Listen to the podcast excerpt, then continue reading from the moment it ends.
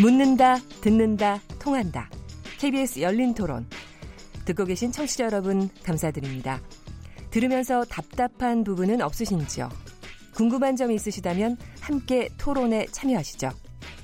유료 문자 9730을 이용하시면 됩니다. 단문은 50원, 장문은 100원의 정보 이용료가 있습니다. 스마트폰 어플리케이션 KBS 모바일 콩을 통해서도 무료로 참여하실 수 있습니다. KBS 열린 토론은 언제나 열려 있습니다. 듣고 계신 KBS 열린 토론은 매일 밤 0시 5분에 재방송됩니다. 네, KBS 열린 토론 오늘 목요일 키워드 토크로 꾸미고 있는데요. 앞에 소년법 개정에 대해서 여러 청취자 문자 주셨습니다. 몇개 소개해드리겠습니다. 휴대전화 3269번님. 소년법이 피해자가 아닌 가해자만 보호하는 것 같습니다. 소년 범죄 피해자들을 생각해 보세요. 내 자식이 잔인한 범죄에 희생됐다면 용서하라고 할 수 있겠습니까? 9361번님. 소년 범죄가 점점 더 폭력적으로 변하고 있는데요. 조질에 따라 촉법 소년 기준을 달리해야 합니다. 네, 8598번 쓰시는 분인데요. 촉법 소년이라고 하지만 결국은 초등학생과 중학생입니다. 아이들에게 처벌만 강화한다고 뭐가 달라질까요? 인성교육, 범죄 예방 교육을 강화하는 게 먼저라고 생각합니다. 6726번 쓰시는 분. 소년 범죄에 대해 부모가 연대 책임지는 제도를 만들면 어떨까요? 그래야 청소년들과 부모 모두 경각심을 가질 것 같습니다. 네, 8854번 쓰시는 분이 주신 내용입니다. 성범죄에 대해서는 강력한 처벌이 필요합니다. 피해자들이 겪는 후유증이 평생 갈 텐데 나이가 어리다고 예외를 둬선 안 됩니다. 라고 하셨고요. 3699번 쓰시는 분입니다. 소년범 증가는 사회 시스템의 문제입니다. 촉법 소년 연령을 하향 조정한다고 해서 범죄가 줄어들 것 같진 않습니다. 사회 문제를 청소년에게만 전가해선 안, 됩, 안 됩니다 라고 하셨습니다. 6499번 쓰시는 분입니다. 요즘 애들은 참 빠르다 이런 말을 자주 하는데요. 지금의 청소년들은 과거와 많이 다릅니다. 신체적, 정서적 성장이 빨라서 소년 범죄도 갈수록 고도화 지능화되고 있어요. 소년법도 시대에 맞게 개정해야 합니다. 2919번 쓰시는 분입니다. 저는 촉법소년 연락, 연령을 낮추는 것보다 마일리제 제도를 도입하면 좋을 것 같습니다. 재범을 한 경우에 대해서만 처벌을 강화하면 어떨까요? 네, 콩으로 의견 주신 허국희 청취자분께서는요, 소년법이 죄를 지어도 벌을 안 받는 특권처럼 인식되는 경향이 있습니다. 그래서 14세 상 청소년들이 14세 미만 동생들을 동원해 범죄를 저지른 일까지 발생하고 있는데요. 촉법소년 기준 연령을 한 살 낮추는 걸로 뭐가 달라질까요? 근본 대책이 필요합니다. 어, 2475번 쓰신 분께서는 처벌을 강화하되 그게 교도소로 가는 건 아니었으면 좋겠습니다. 교육을 늘리거나 봉사하는 방법을 검토해서 국가의 관리 속에서 교화의 기회를 주면 어떨까요? 라고 해주셨습니다. 예, 오늘 키워드 토크 김남근 변호사님, 김남은 해설위원님, 손정혜 변호사님, 이웅혁 교수님 네 분 패널과 함께 토론하고 있는데요. 앞에서 소년법 개정을 얘기를 했지만 사실 이 소년 범죄에 대해서 뭐 얘기만 하면 막 가슴 아픈 사연들이 가해자도 그렇고 피해자도 그렇고 너무 가슴 아픈 사연들이 많아서 앞으로 우리 사회가 여러 가지 좀 모색을 잘 해야 될 것 같습니다. 우리 이제 두 번째 주제로 넘어가겠습니다. 오늘 우리 저기 김남문 해설위원님이 여기 스튜디오에 이상한 걸 한 가지 들고 오셨습니다. 그럼 들어보십시오. 아, 예. 자전거 헬멧입니다. 네. 그 자전거는 본인이 쓰시는, 쓰시고 쓰고 다니시는 건가요? 아, 오늘은 저 스쿠터를 타고 왔고요. 네. 그 스쿠터 세워놓는 곳에 그 서울시가 운영하는 서울 자전거 따릉이가 있는데 네. 그 이번 달 말부터 그 이륜, 아, 자전거도 헬멧 착용이 의무화 되잖아요. 정, 정확히는 안전모. 안전모죠. 어, 네, 그래서 네. 그 서울시에서 그렇게 공용 자전거 옆에 헬멧을 쓸 수 있도록 네. 보관대를 만들어 놨어요. 그러니까 그 옆에 서울 자전거 예. 따릉이, 따릉이. 따릉이 이렇게 써 있는 초록색으로 된 거를 가지고 오셨습니다. 예. 바로 그게 이번에 주제입니다. 우리가 자전거 안전모를 쓰기로 어, 법을, 법을 만들었나? 시행, 시행령을 만들었는지 모르겠는데 하여튼 의무 착용이 됐죠. 네. 그래서 8월 달부터 해가지고 본격적으로 의무 착용을 해야 되는 거죠. 예, 그 도로교통법 50조가 이제 개정이 된 건데요. 어, 도로교통법 50조에는 그 자동차는 안전띠를 매야 된다. 그 이륜 차, 그러니까 모터사이클, 오토바이죠. 오토바이는 인명 보호 장구를 착용해야 된다. 이런 것들이 있었는데 그 자전거에 대해서도 기존 법안에 있어서는 13세 이하 어린이를 태웠을 때는 꼭 인명 보호 장구를 채워야 된다, 아, 씌워야 네. 된다고 써 있었는데 이게 그냥 자전거 운전자와 동승자 모두 안전모를 착용해야 된다 이렇게 바뀌게 됐습니다. 네네. 어, 그래서 이제 안전모를 착용하는 게 자전거 운, 운전자에게도 의무화가 된 거죠. 저는 지금 전혀 안 타고 다니기 때문에 모르지만 이미 법이 시행이 되고 있는 건가요? 요번 달 말부터 이제 정식적으로 9월 달 말이요? 예, 예. 9월 말부터요. 그러면 지금은 일종의 시범 아, 아 28일부터입니다. 28일. 그러니까 그러니까 지금은 일종의 뭐 그걸 뭐- 뭐라고 하면 교화 모범 뭐 교화 기간 이런 기간입니까? 예, 그 법안은 이제 시행이 되지만 네. 그 처벌에 대한 조항은 아직 없습니다. 아, 예, 그래요? 그래서 어, 계속 이제 계도하는 건데요. 네. 거기에 대해서 아니 자전거를 타면서까지 자전거 타는 건데 무슨 헬멧까지 써야 돼, 안전모까지 써야 돼라는 그 시민분들의 의견이 많은 상황이죠. 네. 어떻게 생각하세요? 여기 자전거 타고 다니시는 분 계세요? 우리가 이거 얘기할 이거 조, 저 자, 자격이 되는지 모르겠네. 어디 이용혁 교수님 자전거 타고 다니세요? 지금 타고 다니지 않는데요. 뭐 과거에 자전거도 좀 타고는 했었지만. 네. 근데 저는 이제 이게 안 쓰는 것보다 이제 낫긴 낫겠지만 네. 정말 자전거가 저렇게 안전모를 착용할 만큼 그 위험한 것이냐. 왜냐하면 동네에서 뭐 한 500m, 1km 뭐 타고 다니는데 특히 지난 여름 같은 게 그렇게 더운 날씨에 저는 안전모까지 착용하도록 법에서 의무화를 하는 것이 과연 실효성을 담보를 할 수 있는 것이냐. 그리고 아까 김 의원님 잠깐 말씀하셨지만 이 도로교통법에 의하면 이 의무를 강제할 수 있는 강제 조항도 함께 있어야 되는데 이상하게 그런 조항도 없는 겁니다. 바꿔 얘기하면 무슨 범칙금을 부과한다든가 일정한 행정 벌을 부과한다든가 이런 이행 강제가 함께 그 법안에 있어야 되는데 그것은 없이 그냥 의무적으로 착용하도록 어, 해놓고 있다 보니까 과연 이것이 무엇을 위한 것이냐. 법이 웃겨요. 그래서 그 부분에 있어서는 웃겨요. 이게 갑자기 이제 왜 이게 그 안전모 착용이 이렇게 강조가 됐지? 조금 의아스러운 저는 생각을 좀 한 거죠. 혹시 배경 아세요? 김남근 이제 변호사님? 뭐 그러니까 자전거 사고의 이제 많은 부분들이 그 머리, 얼굴 부분에서 사고가 많이 났다는 것이고요. 또 머리나 얼굴 부분에서 사고가 나게 되면 이제 굉장히 그 부상의 정도가 크게 되지 않겠습니까?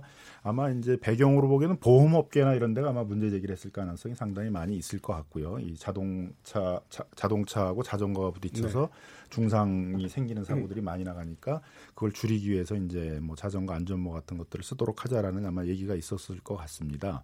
근데 이제 지금 그걸 이행을 강제하는 건 없지만 나중에 자동차 사고가 생기면 헬멧을 이제 안 썼다 이 법이 만들어졌는데 책임을 이제 이제 네. 그 배, 손해배상액이 확 줄어들겠죠. 그래서 그렇겠죠. 이거 보험회사를 위한 법 아니냐 이제 그런 비난도 이제 있게 되는 측면은 있는 것 같습니다. 그렇습니다. 하지만 이제 어쨌든 그 자동차와 자전거가 부딪히는 사고가 계속 많이 발생을 하고 있고 그 발생했을 때의 그 부상의 정도가 큰 건 사실이니까 항상 뭐 이런 이제 안전은 예방적인 거잖아요. 그러니까 그런 예방적 차원에서 안전모를 쓰도록 하는 것들은 좀 필요하지 않을까 생각이 듭니다. 근데 문제가 되는 거는 이제 이렇게 사고가 많이 늘어나는 원인은 이제 뭐 안전모를 안 써서는 아닐 거 아니에요.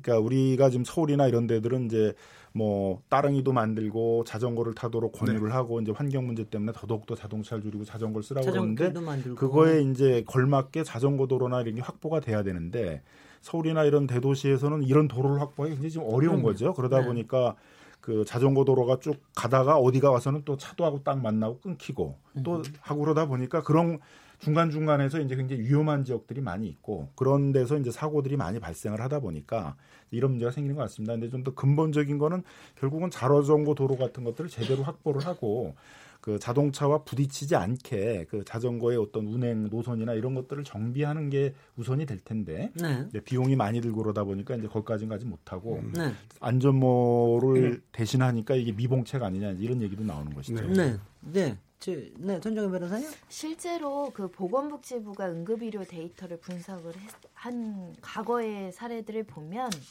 전체 중에 사고가 나면 17.8%는 병원에 입원할 정도로 다치고요. 0.3%는 사망 사건까지. 0.3%가 적지 않은 숫자거든요. 네. 그런 사망 사건으로 일어날 수 있다는 거고 손생 발생 부위가 38.4%가 머리라는 네. 거 고 실제로 이런 안전모를 착용했을 때사그 그 피해 정도가 저감되는 것이 과학적으로 입증이 되다 보니 이거는 안전을 위해서는 불편하지만 해야 되는 게 아닌가. 근데 사실은 지금 어린이는 착용 의무화잖아요.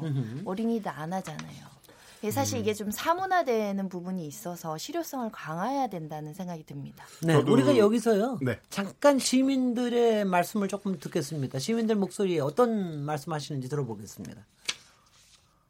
저는 뭐 헬멧만 쓰죠. 다쳤기 때문에. 애가 갑자기 나와가지고 피하다가 그냥 꼬꾸라졌죠. 그 전에 안, 안 했어요. 모자만 쓰고 다녔는데 안 되겠더라고요. 저는 따릉이 이용하고 있는데 지금 안전모를 안 쓰고 타고 있어가지고 너무 의무화는 아니었으면 좋겠어요. 원하는 사람들에 한해서 왜냐면 가까운 곳에 가는 슈퍼까지 가는데 꼭 굳이 이렇게 안전모까지 착용하고 가기가 불편하지 않을까 싶어요. 생활 속에서 이제 잠깐 뭐 이렇게 타는 게 많은데요. 잘 안 쓰죠. 9월 28일부터 자전거 안전모 의무화인데 제가 봤을 때는 그 실효성도 떨어질 거고 만약에 이걸 타는데 불법이라서 경찰이 잡는다. 귀찮으니까 안 타게 되는 거 사람들이 접근성이 떨어지는 거예요. 그러니까 요지는 뭐냐면 안전모가 더 안전하게 하는 게 아니라 오히려 이용률을 떨어뜨리는 경우가 있다. 안전모는 다 써야 된다. 다쳐보니까 그때 만약에 안전모 안 썼으면은 저 두부 손상도 있었을 거예요. 자전거를 탈 수 있는 인프라가 굉장히 좀 열악한 환경이거든요. 근데 이제 시나 어떤 지자체 입장에서는 계속 공공 자전거 수나 이런 자전거 수를 늘리는 거에는 중심을 둬도 자전거 인프라를 이렇게 뭔가 개선시키고 확충하는 데는 약간 좀 많이 부족한 것 같아요. 그래서 그런 부분을 좀 이제 많이 개선해주면 좋을 것 같습니다. 이게 특별히 문제됐던 게 사실은 아까 서울시 따릉이 가지고 왔지만 지금 요새 자전거 사용을 굉장히 권장한다고 네. 지자체에서 이제 이른바 free 자전거들을 했는데 많이 놔뒀는데 수원시 같은 경우에는 요새 거의 천 대 정도 운영을 하더라고요. 그러니까 그렇게 했는데 이제 이제는 자전거 안전모까지 옆에다 비치를 해야 되잖아요. 근데 이제 자전거는 좀 덜 가져가는데 이 안전모는 이제 너무 또 이게 분실이 잦단 말이죠. 다들. 이렇게 오늘도 김남국 아, 저 다시 갖다 놓을 겁니다. 마시고요. 들고 네. 들고 오셨잖아요. 몇 네. 시간이라도. 네. 그러니까 뭐 이런 이런 것들 때문에 이제 굉장히 걱정이 된다. 그렇다고 이걸 안전모를 안 갖춰 놓을 수도 없고 이런 문제 때문에 더 더구나 문제가 복잡해진 예. 것 같습니다. 근데 저는 그 안전모 착용에 대해서는 뭐 네. 자전거 또 스쿠터 뭐 모터사이클 다 즐기는 입장에서는 어, 불편함이 있더라도 안전모는 써야 된다는 생각을 갖고 있거든요.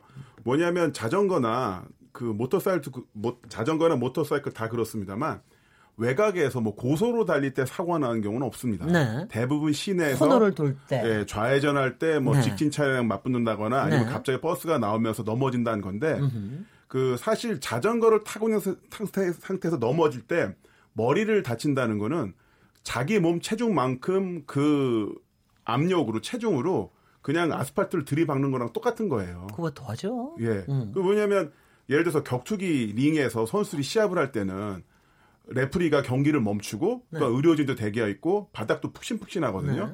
그러니까 예를 들어서 펀치를 한 방 맞고 쓰러진다고 하더라도 제가 소생할 수 있는 또 큰 데미지는 안 받습니다. 네. 하지만 자전거를 타고 가다 부딪히거나 넘어질 때 보도 연석 같은 데 부딪히게 되면은 네, 바로 뇌- 코너에다가. 그렇죠. 뇌진탕으로 바로 큰 데미지를 받을 수도 있고요. 네. 그리고 뭐 예전에 뭐 관련 프로그램 했을 때도 제가 본건 어, 많이 본 건데 그 주치 폭력으로 사람이 죽는 것도 뭐 맞아가지고 무슨 뭐 격투기 선수의 펀치에 맞아서 절명하는 게 아니라 그냥 툭 밀었는데 쓰러지면서 아스팔트 바닥에 부딪히면서 뇌진탕으로 돌아가시는 경우가 괜히 굉장히 많아요. 네. 그런 것처럼 그 자전거를 타고 나간다는 거는 특히 서울 시내 같은 엄청나게 차량 통행이 많은 곳에서 어, 헬멧도 안 쓰고 나간다는 것은 최소한의 보호 장구도 없다는 거거든요. 네. 그래서 그거는 좀 문제가 되지 않을까 싶고 이 따릉이 헬멧도 보면은 C 인증, KC 인증 이렇게 되어 있는데 이 인증 마크가 뭐냐면 1.5m 높이에서 그 연석 위로 떨어뜨렸을 때도 떨어뜨렸을 때. 안전하게 보장할 수 있다는 거고요. 그 외에도 뭐 영하 22도에서 영하 18도까지 뭐 저온 테스트, 영상 48도에서 50도 고온 테스트 이런 그 안정적 기준을 맞춘 제품들을 그 아- 자전거 헬멧으로 보급하고 있는 겁니다. 근데 이렇게까지 그 법도 만들고 헬멧도 빌려주고 있는데 이거는 좀 우리 시민분들도 불편하시다고 하더라도 자기의 목숨을 지킨다는 차원에서 호응해 주시는 게 맞지 않을까 싶은데요. 근데 제가 잠깐 이거 자료 보다 보니까 오토바, 오토바이는 안전모 착용, 착용이 당연히 합법화 아 저기 저기 의무화되어 의무화되어 있고 의무화되어 있죠. 당연히. 예, 벌금도 있고요. 모든 사람이 다 하게 되어 있죠. 네. 동승자도 마찬가지. 당연하죠. 네. 당연 마, 마찬가지인데. 아, 근데 자전거 타고 전 사고 사고 당한 경우를 좀 많이 봐가지고 그냥 가볍게 생각했다가 사고 당하시는 분들이 많더라고요. 그러니까 요즘에 자전거인 거를 보시면은 교통수단보다 레저 스포츠용으로 하시는 분들이 상대적으로 헬멧 쓰시는 분들은 많은 것 같은데 네네. 예, 네. 근데 이제 가끔 이제 뭐 집 앞에서 어디 공원에서 잠깐 잠깐 타시는 분들이 전혀 안전장구 안 하시더라고요. 네. 사실 이게 처벌과 제재 규정이 없다고 하더라도 사회적인 분위기가 형성되면 어머 어떻게 헬멧도 안 쓰고 아이랑 자전거를 타 네. 이런 분위기만 조금 고치가 돼도 자진해서 쓰거든요. 네. 근데 아직까지는 자전거는 간편하게 저기서 여기 마트까지 가는 곳, 이렇게 짧게 가는 구간 이렇게 생각하다 보니까 실제로 자전거 인구들이 이 헬멧을 쓰는 거에 대해서 불편하다는 생각만 하고 날 보호한다는 생각을 안 하는 거고요. 이- 근데 실제 아까 시청자분 중에 그런 얘기 하시는 분들이 있는데 불편해서 이제 자전거 인구 감소할 거다. 실제 그런 전례가 호주에서 있었어요. 네. 헬멧을 의무하니까 자전거 인구가 확 줄었다고 하더라고요. 네. 그것까지- 언제, 언제였었습니까? 대충? 그게 98년도에 어, 의무화를 했고 됐었거든요. 자전거 인구가 5분의 1이 감소됐다. 20%로 라는 줄어들었다. 결과치가 어. 나왔는데 네. 우리는 그러지 않도록 이제 어떻게 하면 덜 불편하고 어떻게 보면 가볍고 어떻게 보면 소지가 편하게 안전장구를 소지할 수 있는지를 개발해야 되지 않을까. 왜냐하면 이미 OECD 국가 중 24개국 중에요. 이 안전모를 의무한 곳이 전부 의무한 나라가 10개국이나 되거든요. 네. 근데 이런 나라에서는 엄청난 예산을 투자해서 이런 안전장구 개발하는 비용을 많이 쓴다는 거예요. 네. 조금이라도 안전하고 가령 조금이라도 가볍고, 가볍고 조금이라도 멋있게. 이렇게- 아니 멋있게는 네. 당연, 당연한 거고요. 그건 제일 중요하고 이렇게 접을 수 있게 네. 접을 수 있게 해주면 제일 좋겠어요. 이거 보면 접을 수가 없어가지고 네. 그래가지고 굉장히 너무 부피가 큰 것 같아요. 근데 저는 이게 어떻게 그 프레임이 네. 아직 개인 책임으로 이렇게 돌아가게 되는 이런 얘기가 될 것 같아요. 네네. 그 이게 뭐냐면은 자전거를 안전하게 탈 수 있는 환경과 도로와 인프라를 다 만들어 놓고 나서 네. 그 다음에 모자를 안 썼을 경우 위험하다. 네. 뭐 이런 식으로 이제 논리를 해야 되는데 그것은 전혀 건드리지 않고 마치 그 안전모를 안 써서 위험하다.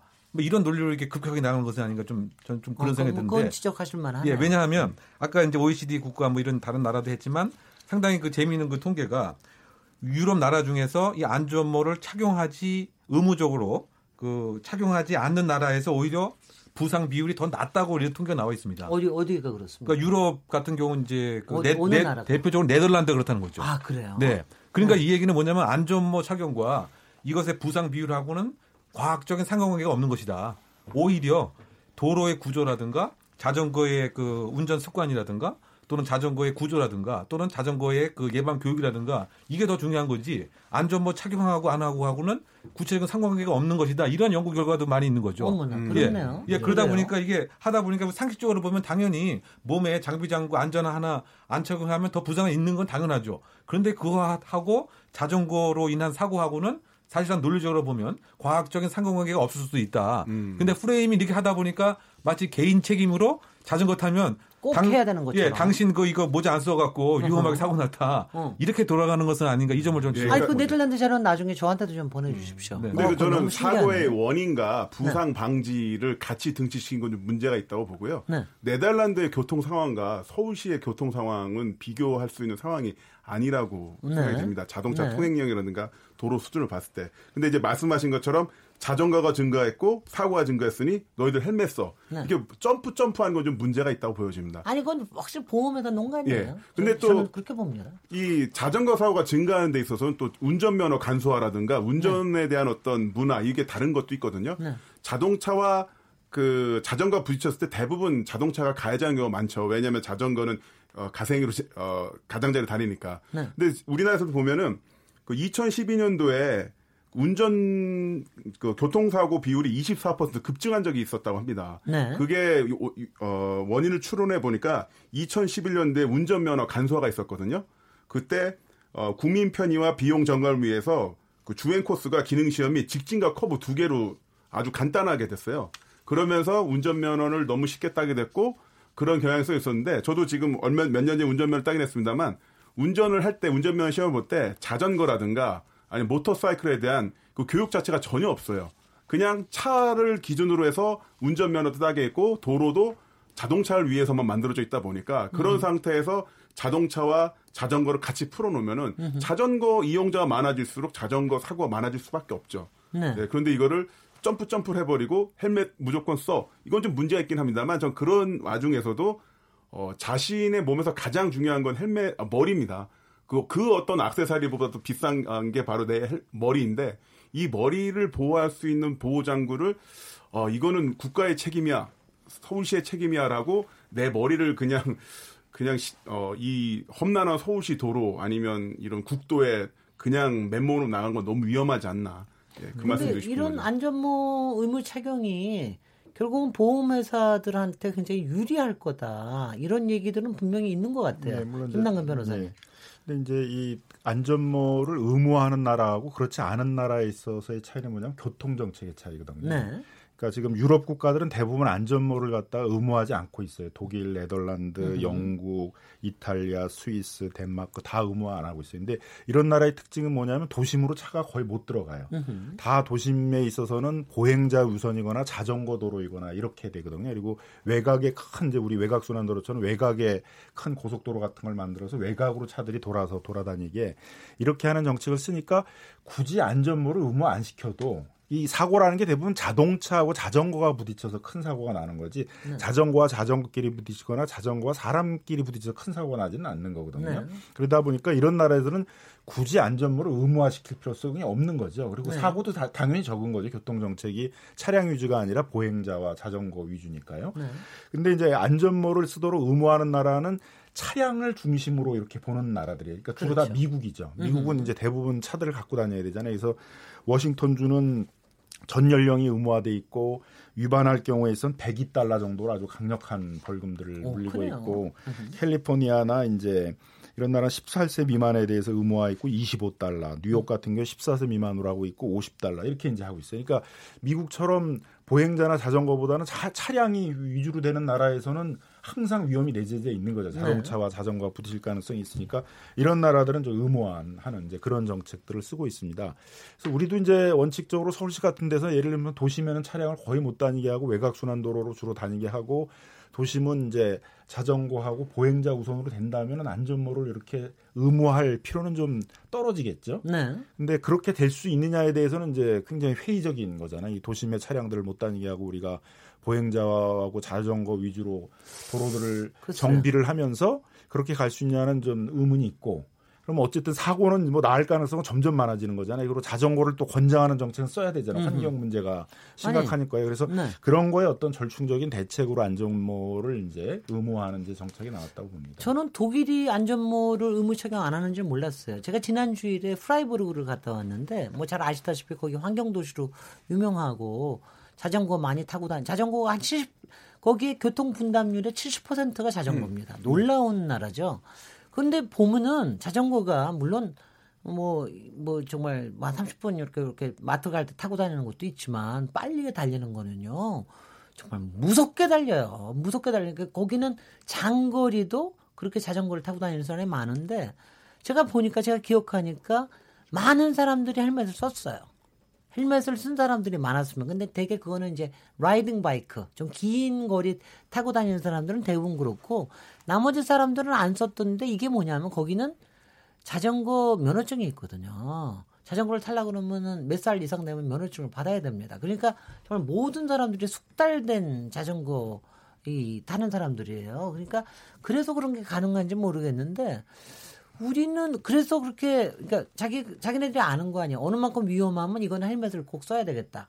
아니면 뭐 안 하고 내가 조율할 수 있겠다.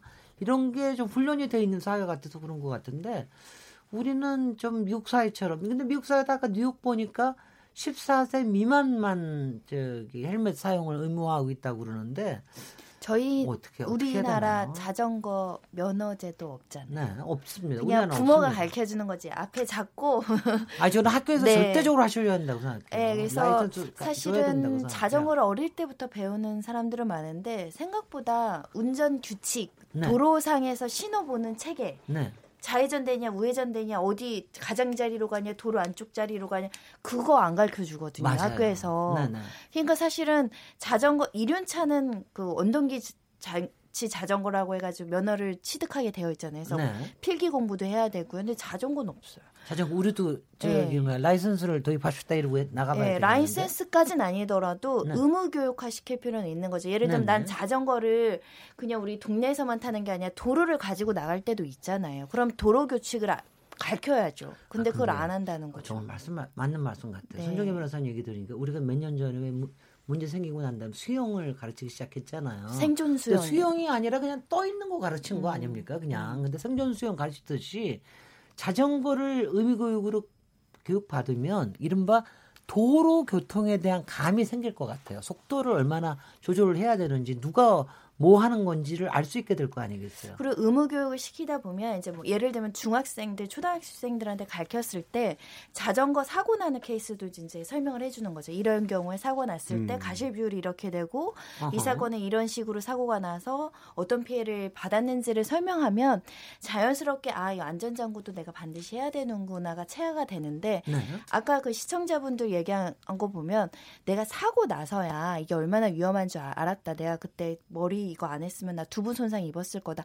사고 났던 경험이 있는 사람들은 안전모를 착용을 한다는 거예요. 네네. 그런데 늘 사고가 안 났던 사람들은 불편하기만 하니까 안 쓰는 건데 네. 사고는 언제 어디서든 내 잘못 없이 상대방 100% 가실 문제로 사고를 당할 염려가 있기 때문에 이 의무화하는 규정을 마련하기 전에 이 자전거 사고가 위험하다라는 거. 그러니까 자전거가 사람 보행자하고만 사고가 나는 게 아니라 차량과 사고가 났을 때 끔찍한 결과를 야기할 수 있다는 걸 조금 더 개, 개몽이라는 표현은 그렇고요. 네. 좀 널리 알려서 교육을 시켜야 될 필요가 있다라고 아니 생각합니다. 근데 이건 정말 개몽을 해야 될 사안, 네. 사안이에요.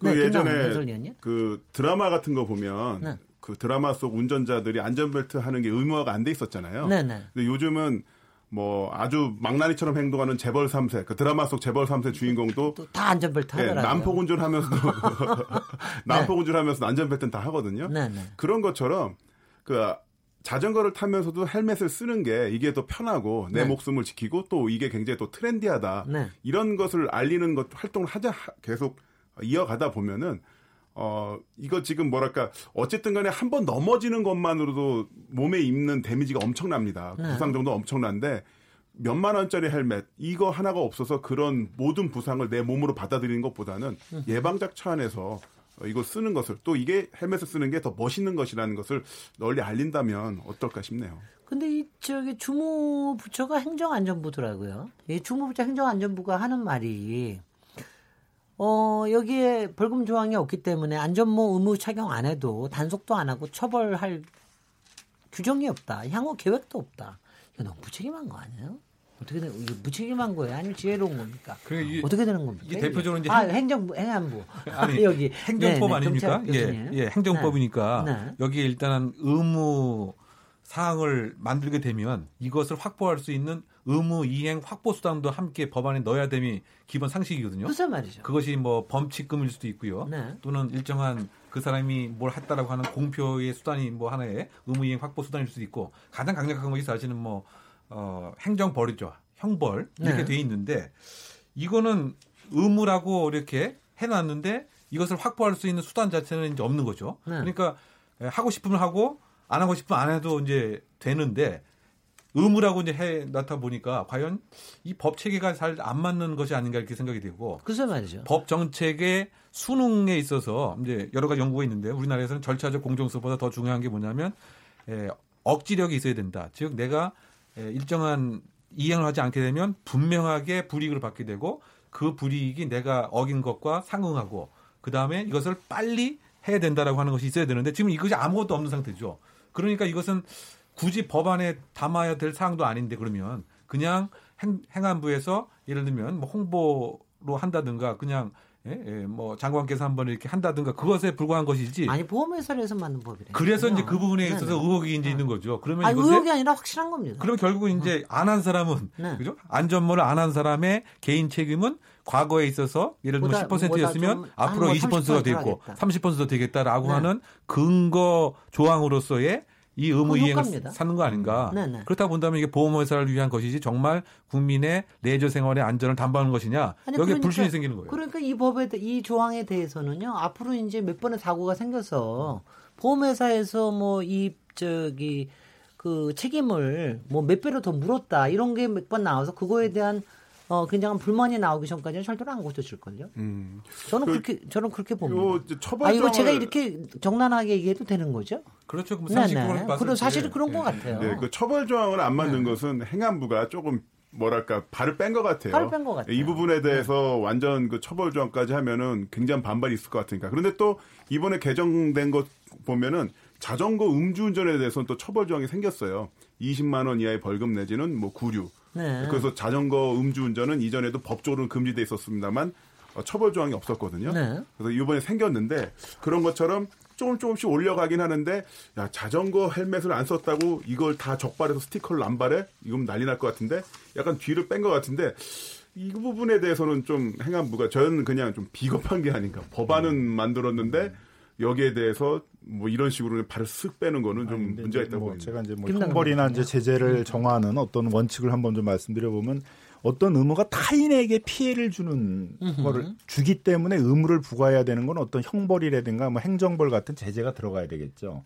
근데 안전모를 쓰는 건 안전모를 안 썼다 그래서 타인에게 피해를 주는 건 아니거든요. 자기한테 피해가 자기의 안전을 보호하기 위한 이제 그런 거의 내용이잖아요. 그러니까 그런 것에 대해서 형벌이나 이제 그런 행정벌 같은 것들을 부과해야 되느냐는 좀 자전 자, 저 자동차 시트벨트는 자, 자기를 위한 건데. 그게 이제 그렇다고 했지만. 이제 무슨 뭐 형벌이나 이런 게 부과되는 건 아, 아니 아니잖아요. 그거 그러니까. 몇만 원씩 그거 받, 받아요. 아니 그거 그러니까 이제 뭐 과태료. 같은 거잖아요. 그렇죠. 과태료 같은 이제 행정벌이 되는 거니까 그 그것도 이제 정도가 낮은 거고 근데 그 안전띠를 하느냐 안 하느냐에 따라서 발생할 수 있는 위험의 정도는 이제 자전거에 안전모를 쓰느냐 안 하느냐보다는 보다는 훨씬 더 그렇죠. 위험한 거니까 그 제재 정도의 또 차이도 있어야 되겠죠. 그러니까 만일 두더라도 과태료 정도의 이제 그런 제재를 둬야 되는 그런 이제 문제인 거고요. 다만 이제 뭐 말씀하신 것처럼 민사적으로 보게 되면 그래서 자동차하고 부딪혀가지고 사고가 났는데 굉장히 중상을 입었다.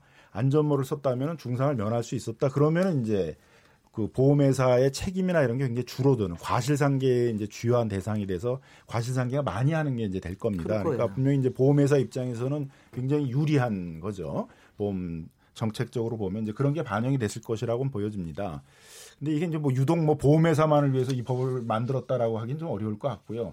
어쨌든 자전거 이용이 늘고 또 자전거를 권장하는 이제 정책들이 환경 문제 때문에도 더 많이 생기고 있는데 그들을 보호할 만큼의 어떤 자전거 도로 같은 인프라가 안 만들어지는 상황에서 불을 보듯 뻔하게 자전거와 자동차의 충돌 사고들이 많이 생길 것들이 우려가 되는데 그런 상황에서 이제 어떤 큰 사고, 참큰 죄송하지만 막기 위해서 안전모를 쓰도록. 하는 거는 좀 일정하게 불가피한 측면은 있다고 생각이 듭니다. 네. 아, 이 사안이 이렇게 재미있으신지요? 뭐 문자를 굉장히 많이 보내줬어요. 몇 개 소개해드리겠습니다. 휴대전화 7135번님. 자전거 동호회 회원들은 헬멧을 필수적으로 씁니다. 골목에서 저속으로 다녀도 사고가 많이 납니다. 자전거 사고 대부분이 두부 손상인데 안전은 아무리 강조해도 지나치지 않습니다. 콩으로 의견 주신 정윤지님. 자전거 전용도로 정비가 먼저 아닐까요? 폭도 좁고 길도 울퉁불퉁하고 그마저도 꽁겨 있는 경우가 많습니다. 김남근 변호사님. 예, 1025번 쓰시는 분인데요. 호주를 다섯 번 방문했는데 그 나라에선 자전거 탈 때 헬멧을 안 쓰는 사람이 없었습니다. 헬멧은 안 쓰면 벌금을 많이 내야 한다고 하는데요. 우리도 빨리 헬멧 착용 문화가 확산됐으면 좋겠습니다. 9361번 쓰시는 분인데요. 담배가 해롭다고 해서 법으로 규제하나요? 자전거 안전모 착용 여부는 개인의 판단에 맡겨야 합니다. 지금 법으로 규제하고 있습니다. 저기 못, 못, 못, 못하게 하는데 있지 않습니까? 우리도 뭐 이런 점에선. 네. 네, 6606번 쓰시는 분입니다. 불편하다고요? 공사에서 작업하시는 분들은 편해서 안전모를 쓰는 걸까요? 저는 네. 자전거 안전모 의무 착용 대찬성입니다. 서울시 따릉이 평균 이용 시간이 30분이라는데 언제 어떻게 사고가 날지 아무도 모르는 겁니다라고 말씀하셨습니다. 6169번 쓰시는 분입니다. 예순 중반에 접어들었는데요. 저 같은 사람은 아무리 페달을 밟아도 속도가 나지 않습니다. 슬슬 다니는데 헬멧이 왜 필요합니까? 아이고 선생님. 전기 모터 쓰는 자전거만 규제하세요. 라고 아, 재미있게 정말 말씀해 주셨습니다. 창의적이세요. 네 선생님. 2356번 쓰시는 분입니다. 자전거 안전모 착용 많이 불편합니다. 집과 가까운 마트에 잠깐 들리는데 안전모까지 챙겨야 한다고 한다면 누가 자전거를 타려고 하겠습니까? 안전모 가격도 비싼데 현실적이지 않습니다. 6726번 쓰시는 분이고요. 자전거 보험도 잘 안 받아주는데 안전모 착용까지 의무화되면 소비자만 불편해질 것 같습니다. 네. 337번 쓰시는 분인데요. 자전거 이용자들에게 헬멧을 의무할 것이 아니라 자동차 운전자들의 의식을 바꿔야 합니다. 자동차 운전이 난폭하면 헬멧이 아무리 두꺼워도 소용이 없어요. 3662번 쓰신 분께서는요. 학생들이 자전거 타고 다니는 걸 보면 한 손으로 스마트폰을 하거나 과속을 하는 경우가 많습니다. 헬멧도 중요하지만 잘못된 운행 습관을 바꾸는 게 먼저입니다. 단속을 하든지 과태료를 물리든지 해야 합니다. 아, 네. 이렇게 청취자 문자가 많은 데도 알 수 있듯이 사실 자전거가 꼭 우리가 타서만이 아니라 길을 다니면서 하여튼 지나치는 자전거 때문에 우리가 하여튼 부딪히는 여러 가지 사건들이 확실히 많은 것 같아요. 그래서 이거에 대해서는 사실 우리 여러 생각들을 같이 이제 규칙들을 좀 공유를 해야 될 것 같은데 제가 이런 생각은 들더라고요. 제가 이제 공사 안전모 저는 이제 건설 분야에서 많이 저걸 해봤으니까 공사 안전모도요. 처음에는 얼마나 안 썼는지 모릅니다. 정말 별별 얘기를 해도 안 써요. 그러다가 이제 산재라는 게 들어오니까 보험이라는 게 들어오고 나니까 그냥 그거 안 쓰고 있다가 사고 나면은 뭐 이건 뭐 제대로 못 봤거든요. 그러니까 제대로 쓰기 시작을 하더라고요. 근데 이제 그 공사에서 쓰는 안전모는 무지무지 두껍습니다. 무겁고. 근데 이 우리 저기 자전거 안전모는 가볍죠. 그렇게 무겁지 않죠. 네, 무겁지 부피는 않습니다. 크지만 네. 부피는 크지만 별로 그렇게 무겁지는 않은 것 같아요. 얼마나 됩니까? 뭐 몇백 그램 정도 되는 것 같습니다. 네. 안쪽에 이제 스티로폼이 되어 있고 겉에는 FRP로 되어 있는데. 아 이게 플라스틱으로 돼, 돼 있고. 예, 겉엔 플라, 플라스틱이고 안쪽은 그 스티로폼? 스티로폼으로 아, 예, 그러니까 충격을, 충격을 완화하기 완화할 때문에. 수 있도록 그렇게 되기 때문에 그렇게 무겁지는 않기 때문에 어 저기 그 다음에 또 제가 아까 이, 이 아까 지금 말씀 중에서 자전거 보험 자전거 보험이 우리가 있어요? 그 개별 상품으로 출시한 보험사들은 있는데 아니, 저도 가입 예. 그거는 그러니까 자전거 누가 도둑가 맞을 때 하는 자전거 보험 아니에요? 그거는? 아, 아니요. 자전거 사고를 보상, 배상 보험으로 커버해주는 보험 상품이 있기는 있- 있는데, 아. 저도 가입하진 않아봐서, 네. 가입 절차가 까다롭다라는 생각을 못 해봤는데, 네.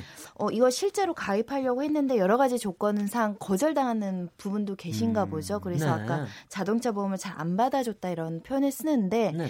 그러니까 보험회사 입장에선 자전거 사고 발생률과 보험을 지급해야 되는 금액을 따졌을 때는 안전 장치가 없으니까 보험 수익이 떨어져서 안 받아주는 건 아닌가 그런 생각도 들거든요. 네. 그래서 자동차 보험이나 이런 것들 좀 활성화하면서 안전장구도 좀 갖추게끔 제도적으로 같이 보장하는 식으로 가야 되지 않을까 아니, 생각이 그러니까 지금 듭니다. 그 말씀을 들으니까 제가 너무 좋은 방법이 자전거 보험을 들면 그러니까 운전자 위주로 드, 드는 거예요. 자전거에다 드는 게 아니라 운전자 위주로. 그걸 만약 들면은 내가 서울이 서울시 다른 길을 타든 수원시 걸 타든 어디서 타든지 이게 보험이 적용이 되는 거예요. 그러면은 내 헬멧을 가지고 다닐 수 있을 거 아니겠어요.